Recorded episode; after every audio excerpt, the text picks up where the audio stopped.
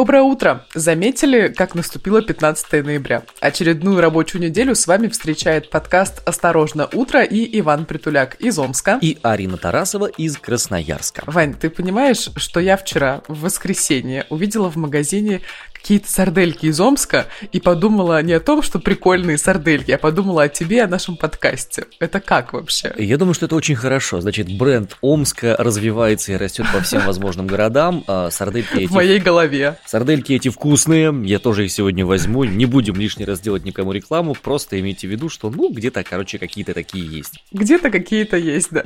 Ну, слушай, я еще не завтракала. Я полагаю, что ты тоже, и наши слушатели, вероятно, тоже. Так что давай переходить к новостям.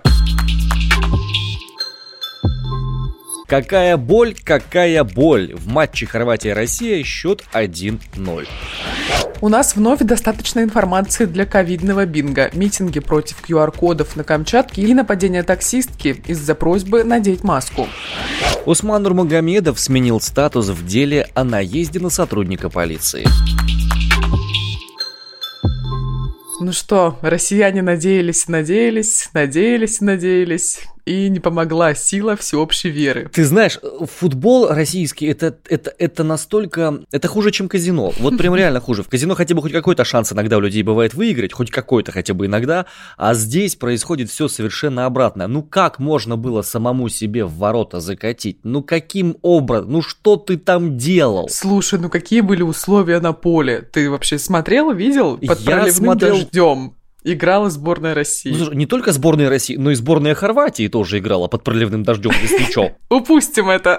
Короче, ребят, если кто не в курсе, то сборная России по футболу проиграла сборной Хорватии в последнем отборочном матче и не смогла попасть на чемпионат мира в Катаре напрямую. Да, не смогла попасть напрямую, что важно, но шанс все еще есть, если наши выиграют стыковочный матч. Ужас заключается в том, что весь матч счет был 0-0 и буквально ближе к концовке пропустили наши гол, который случайно забил сам себе в наши ворота защитник Федор Кудряшов. Звучало это приблизительно вот так. Уже в игру ввели, Бреколо, подача. Вылетает он на штрафной. Соса. Вот Соса тоже, конечно, неугомонный парень у хорватов. Что творит сегодня? Еще подача. один заброс. Опасно! Кудряшов в свои ворота. Да что ж такое? Ну и выглядел Федор после этого гола достаточно, знаешь, характерно для такой ситуации. Он лежал и умирал просто, мне кажется. Вот он упал на землю и не шевелился. Господи, как так можно было? Сделай вид, что тебя нет, и никто тебя не заметит. И не заметит то, что ты забил сам себе гол в ворота. Позеленел бедняга, хотел с э, цветом травы или там э, по лужицам уплыть куда-то в родные края. Вообще, конечно, футбол в России это особое развлечение, это особый вид мазохизма, как мне кажется. Что смотреть, что играть, ну да босс с ним. Арин, вот ты как сибирячка, ты что больше, футбол или хоккей? Я, Вань, наверное, походы в горы, потому что... Ну, нет, давай так. Я смотрела футбол, когда у нас был чемпионат мира в 2018 году. Это было потрясающе абсолютно. Я тогда ездила на форум на Байкале, а, и он прям проходил, знаешь, на берегу озера, и у нас а, огромный экран был на берегу, много-много стульчиков, и мы всем форумом смотрели матчи некоторые, российские в том числе, и это невероятная атмосфера, прям вот, вот туда действительно хочется вернуться, когда там больше ста человек орет «Але, але, але, Россия вперед!» Это, конечно, супер. Ну и потом я вернулась домой, мы с друзьями смотрели некоторые матчи. Это было, правда, очень здорово. Поэтому, конечно, очень хочется, чтобы Россия попала на чемпионат мира следующего года, потому что смотреть его будет хотеться, и как это будет интересно для россиян. Ну, я на самом деле собираюсь э, сказать, что поскольку Омск – это э, город победителей чемпионата России по хоккею, да... Да ладно, Омск просто город победителей. Не-не-не-не, сейчас давай конкретно. Омский авангард чемпионы. Чемпионы. Омский авангард чемпионы. И, конечно же, хоккей для нас это самое важное и самое главное. Поэтому, если выбирать между хоккеем и футболом, ну, тут наша игра стопудово хоккей. Так, ну смотри, а, Россия, скорее всего, при жеребьевке будет, э, попадет в первую шестерку, и пока нет точной информации, с кем именно пройдут стыковочные матчи, тут вариантов невероятное множество. Вот, например, на первом этапе плей-офф россияне могут сыграть а, как с Шотландией, так и с Турцией, либо с Нидерландами, либо с Норвегией, либо с Финляндией, но вот с Украиной, например, Россия сыграть не сможет. Также возможны Румыния, Австрия, Чехия и Уэльс. На втором этапе тоже достаточно много претендентов. Это Польша, Сербия, Португалия, Швейцария, Италия, Швеция и даже Испания. На втором этапе есть все шансы не долететь. На первом этапе еще более-менее, если не напоримся на Нидерланды, а вот на втором этапе там гораздо плотнее, гораздо сложнее состязание, и есть шанс, что на втором этапе нам может вообще очень сильно не повезти. Ну, на днях должна появиться информация о том, с кем все-таки мы будем играть, так что подождем и поболеем все-таки еще немного за нашу сборную. Сожалению, прошли выходные, а ситуация с коронавирусом как будто не улучшилась. Достаточно много информации, чтобы поделиться ею с вами в нашем очередном ковидном бинго. Мне кажется, мы уже, кстати, должны джингл написать для этой рубрики и, знаешь, что отбивать какие-то... Ковидное бинго. Нет, это слишком черный юмор. Это слишком черный юмор. Новости с Дальнего Востока прилетели как раз очень символично. Мы в субботу выпустили спешл о том, как живут регионы в России и как она вообще, как это все дело э, взаимодействуют со столичной повесткой. И тут вот новость с Дальнего Востока. На Камчатке прошел митинг против QR-кодов. Его участники собрались у памятника «Здесь начинается Россия». Тоже достаточно символичное такое, такой жест, скажем так. Участники митинга, собственно, высказались против обязательной вакцинации от ковида и QR-кодов для посещения общественных мест. Они, как вы понимаете, против всего, всей этой ситуации. И собрались вот они у памятника «Здесь начинается Россия». И накануне еще а, в Екатеринбурге прошел массовый массовый пикет против введения QR-кодов. А в начале ноября аналогичные протесты прошли в Находке и Челябинске. А, сдвигаясь по карте чуть-чуть левее, если мы начали с Камчатки, мы передвинемся сейчас в еврейскую автономную область. А, помнишь, там была история, связанная с сотрудниками скорой помощи, которые отказывались прививаться, да? Так вот, три человека из отказавшихся заболели ковидом. Об этом сообщил Департамент здравоохранения в Инстаграме. Злая жизненная шутка. Совершенно верно, да. 17 сотрудников были осмотрены терапевтом инфекционистам, трое получили положительный анализ на COVID-19 и им оформлены листы временной нетрудоспособности. Буквально конец цитат. А, как рассказал РИА Новости, водитель скорой помощи в Облучье, это вот то самое место, где все э, речь происходила, конструктивного диалога на встрече с представителями Депздрава не состоялось, все остались при своем мнении, и сейчас э, люди, хотя и забрали свои заявления об увольнении, но с 15 ноября их должны отстранить от службы от работы на скорой помощи за отказ от вакцинации. Они по-прежнему отказываются, многие из них. Такая вот история.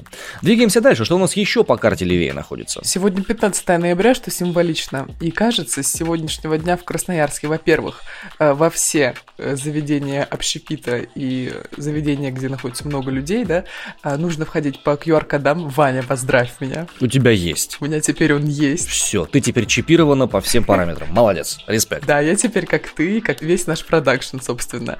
И у нас еще появилась интересная новость. Красноярцам с медотводом водом запретили буквально вход в общественные места с 15 ноября. Об этом сообщает один из представителей краевой администрации. В Красноярском крае, ну подожди, и Красноярск это же часть Красноярского края? Ну, разумеется, столица. Ну вот, соответственно, получается, там будут какие резервации для людей, у которых медотводы? Или как это правильно понимать? Ну, люди эти будут находиться у себя дома попросту. Домашний арест такой, да? Кайф. Но информация о том, что им нельзя в общественные места, вот насколько я помню, с 15 ноября им как раз и нельзя нельзя, ни в спортзалы, ни в общепит, ни вот в, любые другие общественные места им нельзя. Очень странно. Я когда увидела эту новость, я, конечно, подумала, а не ограничение ли это свобода? Ну, я думаю, что для них есть выход для всех этих людей. Они все могут смело в отправляться, знаешь крае. куда? В Шерегеш. И вообще на Кузбасс. А-а-а. Потому что на Кузбассе отложили введение QR-кодов и ПЦР-тестов для заселения в гостиницы и хостелы до 20 января 2022 года. Для чего это сделали? Чтобы поддержать туристическую отрасль. Мера должна начать действовать была с 15 ноября, э, об этом сказал губернатор региона Сергей Цивилев. Но как бы тем, кто старше 60, на них эта штука не распространяется, им по-прежнему необходимо, чтобы они были привиты, чтобы у них все было хорошо и правильно. А, по словам главы региона Цивилева, для туристической отрасли Кузбасса, которая только-только встает на ноги, введение системы QR-кодов негативно скажется на развитии. С другой стороны, на горнолыжные курорты, как правило, приезжает здоровая молодежь и введение ограничений с точки зрения эпид-процесса эффекта не даст. Обожаю, знаешь, Шерегеш, обожаю все эти их вайбы местные, когда ты приезжаешь и такой, немного на расслабоне, на чили, как говорится, вот, и катаешься, вообще нет, знаешь, внешнего мира не существует. Все в порядке, коронавируса не существует. Как говорил бот госуслуг на прошлой неделе, когда его взломали. У меня ощущение, что Шерегеш это такая своеобразная наша российская Ямайка, где прям ну, все типа. очень на расслабоне расслабоне. Итак, господа, а, возвращаемся к новостям околоспортивным. Двоюродный брат Хабиб Нурмагомедова Усман Нурмагомедов и его друг Камал Идрисов а, попали в очень неприятную ситуацию. 11 ноября они совершили наезд а, на сотрудника полиции во время подъезда к аэропорту Каспийска. Появились свежие обновления. Усман Нурмагомедов сейчас проходит по этому делу в качестве свидетеля. Сперва его доставили в Каспийск, в итоге отпустили домой, а вот его друга Камала Идрисова, который тоже был в машине в тот момент, э, отправили под домашний арест на два месяца до 11 января. Следствие считает, что именно Камал Идрисов находился за рулем, а вот брат двоюродный Хабиба пройдет по делу только как свидетель. Там вообще очень интересная история со всей этой штукой была. Ребята поехали в аэропорт в Каспийске на автомобиле, у которого не было опознавательных знаков. У него были наглухо тонированные в круг стекла. Их тормознул сотрудник полиции за то, что у них было превышение скорости около 200 км в час. А, они не тормознулись, они поехали дальше, они зацепили этого самого сотрудника полиции. Не заметили. Да, ну всякое бывает. Вот, потом сели на самолет, их приняли в Шереметьево. Из Шереметьево их решили отправить в Дагестан, но дагестанским полицейским их их не выдали, потому что документы были оформлены на конвоирование неправильно. После чего ребята эти переделывали эти самые документы, их в итоге отправили в Дагестан. Кто за рулем был, непонятно, но сейчас, как выясняется, за рулем был Камал Идрисов. Ну, окей, брат за брата за основу взято, я это все прекрасно понимаю. А следствие все равно покажет, кто там был на самом деле. Ну, уверен ли ты в этом? Э, я считаю, что да, дагестанский суд самый справедливый суд в мире. Закончим на этом тогда обсуждение данной новости перейдем к следующей. Вань, как ты думаешь, люди в России вообще много работают? Я как-то ради интереса подводил итоги, сколько у нас выходных и праздничных дней скапливается за год. И к ужасу пришел своему, что почти две трети дней, которые у нас существуют на календаре, это чей-то праздник чей-то профессиональный, чей-то э, краснокалендарный, чей-то полупрофессиональный. Нужно отдать должное, что не во все профессиональные праздники, к сожалению, мы отдыхаем. Ну да, вот почему день подкастера не придумали еще? Предлагаю объявить 15 ноября, день подкастера. Подожди, есть, есть международный день подкастов. А я хочу мы российский день подкастера. Конкретно себя. А. Российский день подкастера Ивана Притулика.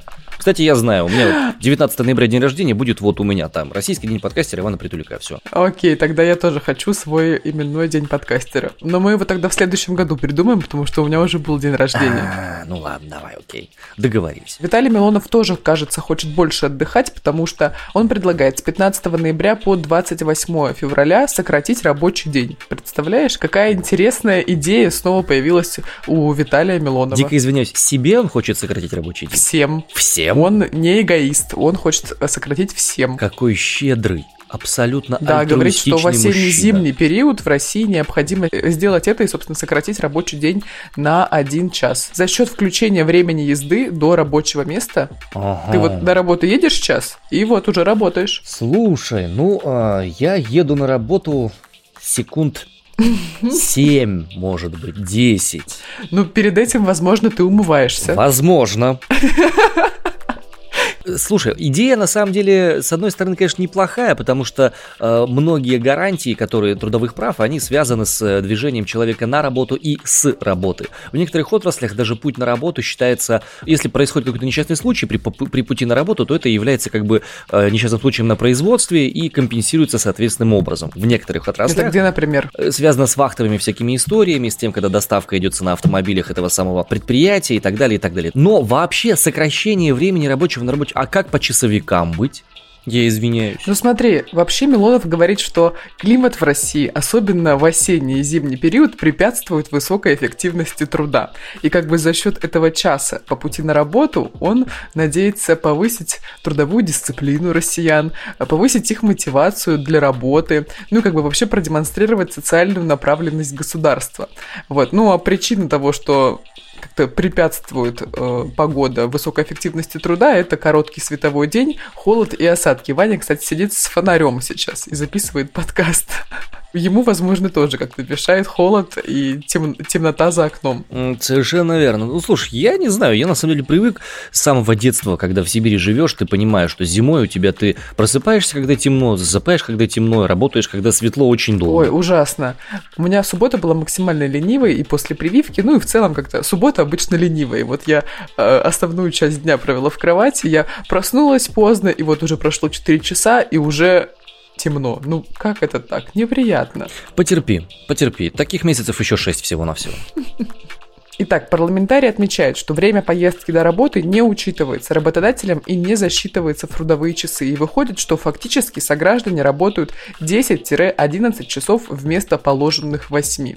Ну, вообще, мысли на самом деле светлые. Посмотрим, что там они придумают и решат с предложением Виталия Милонова. В, в кои-то веке, видишь, здравое предложение, нужно хвататься за него. Давайте в более теплые страны отправимся. Давайте там, где солнечный день больше значительно. Давайте в давнего партнера Советского Союза, Российской Федерации. Давай в Венесуэлу. Арин, расскажи, как там в Венесуэле? От, отправляемся. Отправляемся в Венесуэлу, потому что там было вот так.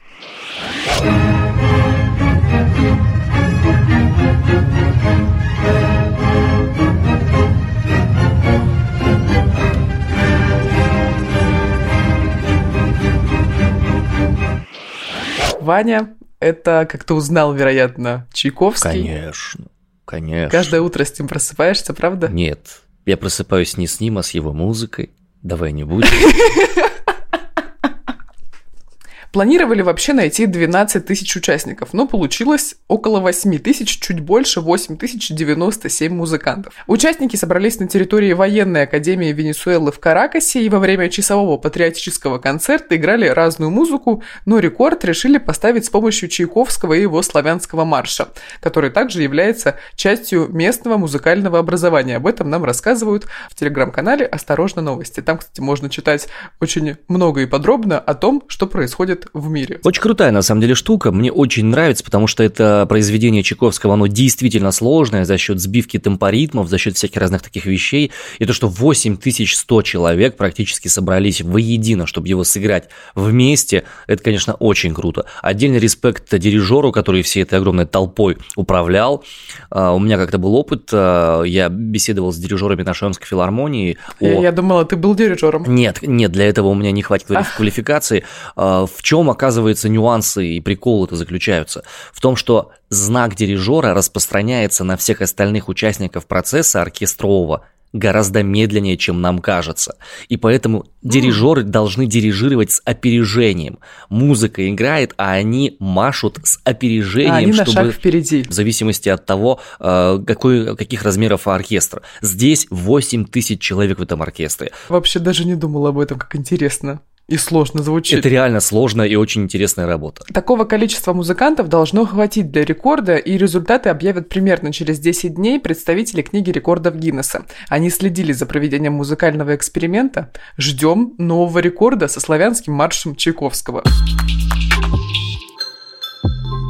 Пока я не в Турции, а Ваня не в Новосибирске, мы с вами отправляемся изучать Россию, например, что там у нас на Урале? На Урале у нас нижние серги. В нижних сергах минус 12, влажно и снежно. Сегодня 15 ноября будет. А вот в верхних мандрагах Ленинградской области наоборот, тепло и слякотно. Там минус 2, обещают синоптики. Ну а в Удмуртии в деревне Средние Юрии а там все круто, там минус 5 и большой, пушистый, такой красивый снег валяется. Ты не знаешь, там Юрьев день уже не проводят? Я думаю, что там собираются очень часто анимешники. Угу, ну хорошо, давай заканчивать. Это тут уже какие-то э, слова про аниме полетели, это плохой знак. Это плохой пора... знак, надо закрываться, да.